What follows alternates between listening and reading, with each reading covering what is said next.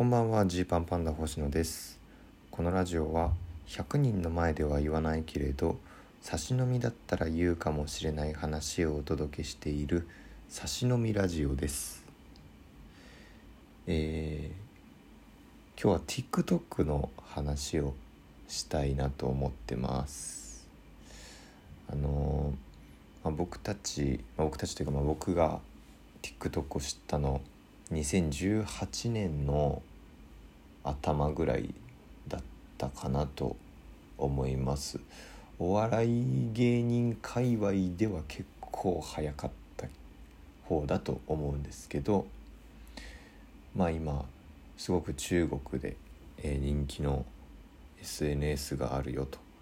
いう話をねディレクターさんってあのネタパレでもすごいずっとお世話になってる金井ディレクターっていう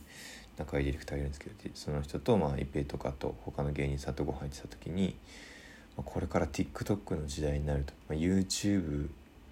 が今すごいけれども TikTok だよっていう話になってでどんなことをしてるかっていうと結構曲に合わせて踊ったりしてるんだというので、まあ、TikTok をやった方がいいよっていう話になったんですよね。でえーって「そうですか」と「ちょっと試しにやってみようよ」ってその場でなって、まあ、その当時流行ってた音源に乗せて まあその振り付けというか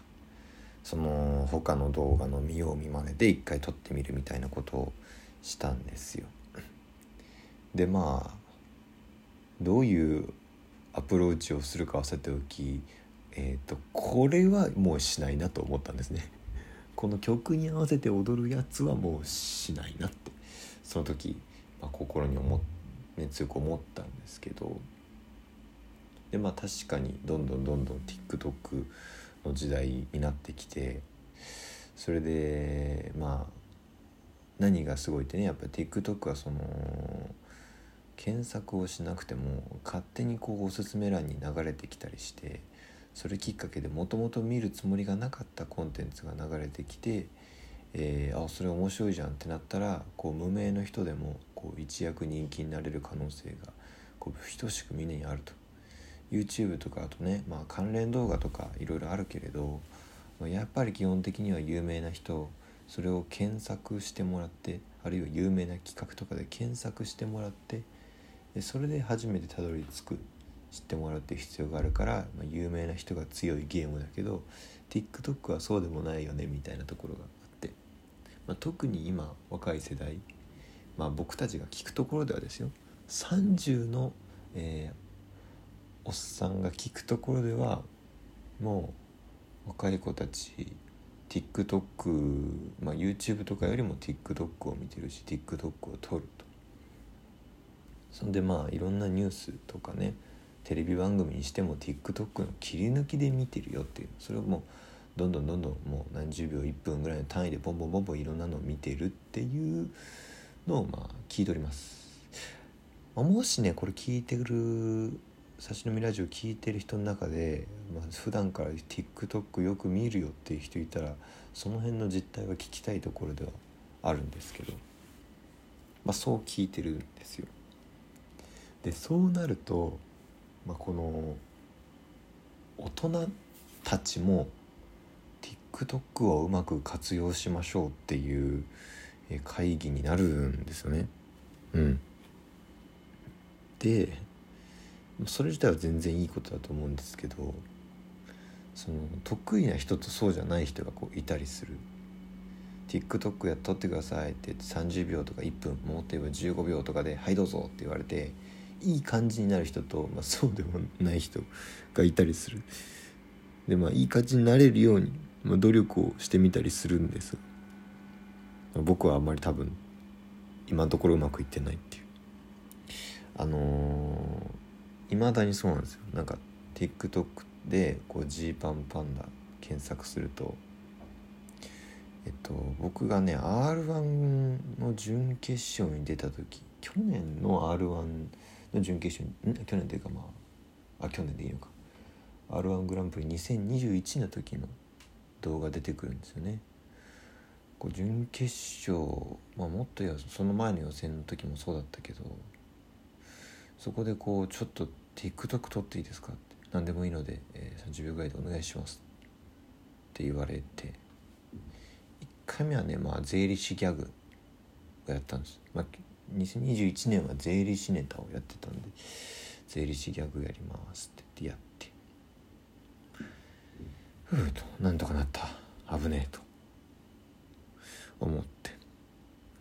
そしたら準決勝の日に2本目いいですかと。前回も撮らせてもらいましたがもう一回撮っていいですかって言われたんですよ。どうしようと。全然そんな短い時間でしかもピンでできるもの持ってないと思って。で加瀬亮さんのモノマネをそのままやったんですよ。そのままっていうかそのまんま特に工夫をするでもなく確かねなんだっけな。ま、それでも僕はやってないをオマージュするみたいなことでやりました的なことを言うみたいなのやったんですよ。でそれがめっちゃトップの方に出てきちゃうっていうね。まあなんかお客さんが作ってくれたやつとかが出たりもするんですけどまあ自分たちでやってるものとしては その僕のクオリティに2%ぐらいの加瀬亮さんのものまねの動画が出てきてしかもその r 1グランプリ、えー、セミファイナリストとして出てきてはあ？みたいななんかコメントなんでこれこれで笑うやつは敵だみたいなことがね書かれてた覚えがあるんですけどまあまあそりゃそうだよねっていうことがあってでこれその怖いのはさっき言ったね。おすすめ欄に流れてきたらそれで知ってもらえるチャンスもあるっていう。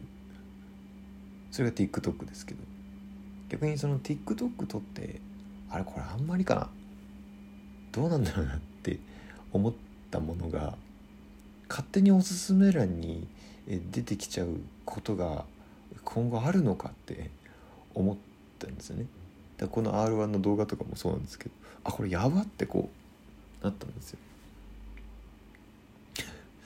で、まあ、その今ねその渡辺エンターテインメントのその中でもきっと TikTok でフォロワーを増やそうとかいうのでこうみんな頑張ってるどうやってこうみたいな感じがあるんですけどこう無茶ぶりリレーっていうのがこう渡辺内でもありましてその前の人のお題の無茶ぶりに各芸人が答えていくっていう動画がこう上がり始めてるんですよ。でまあこれまあもう本当に差しのいラジオだからこそ思い切って言うんですけどまああの面白い人もいるしすげえなって人もいるけどそのね結構な人がね乗り気じゃないんですよね。もう明らかにこうやらされてる感の中でこうやってるとこれはまあいろんな理由があると思いますねそのこれもし自分たちの YouTube チャンネルでえー、なんだろう一個企画やってくださいやったらみんなもっとうんって考えてやりたくないですって言ったりまあ場合によってはねやりたくないですって言ったりやるとしたらちょっと打ち合わせますかってなるけどこう TikTok 一本撮るっていうことへのこのハードルの低さそしてそれが自分たちのアカウントとかじゃなくてこう渡辺とか、まあ、他の他のね、えー、番組番組の一個とかなるとこう、まあ、ファファッとこう取っちゃうし、まあ、ファッと済ませようっていう感覚に、ね、なるんですよ。だって別にその無茶ぶりリレーをやりたいわけがないじゃないっていう芸人がね芸人側が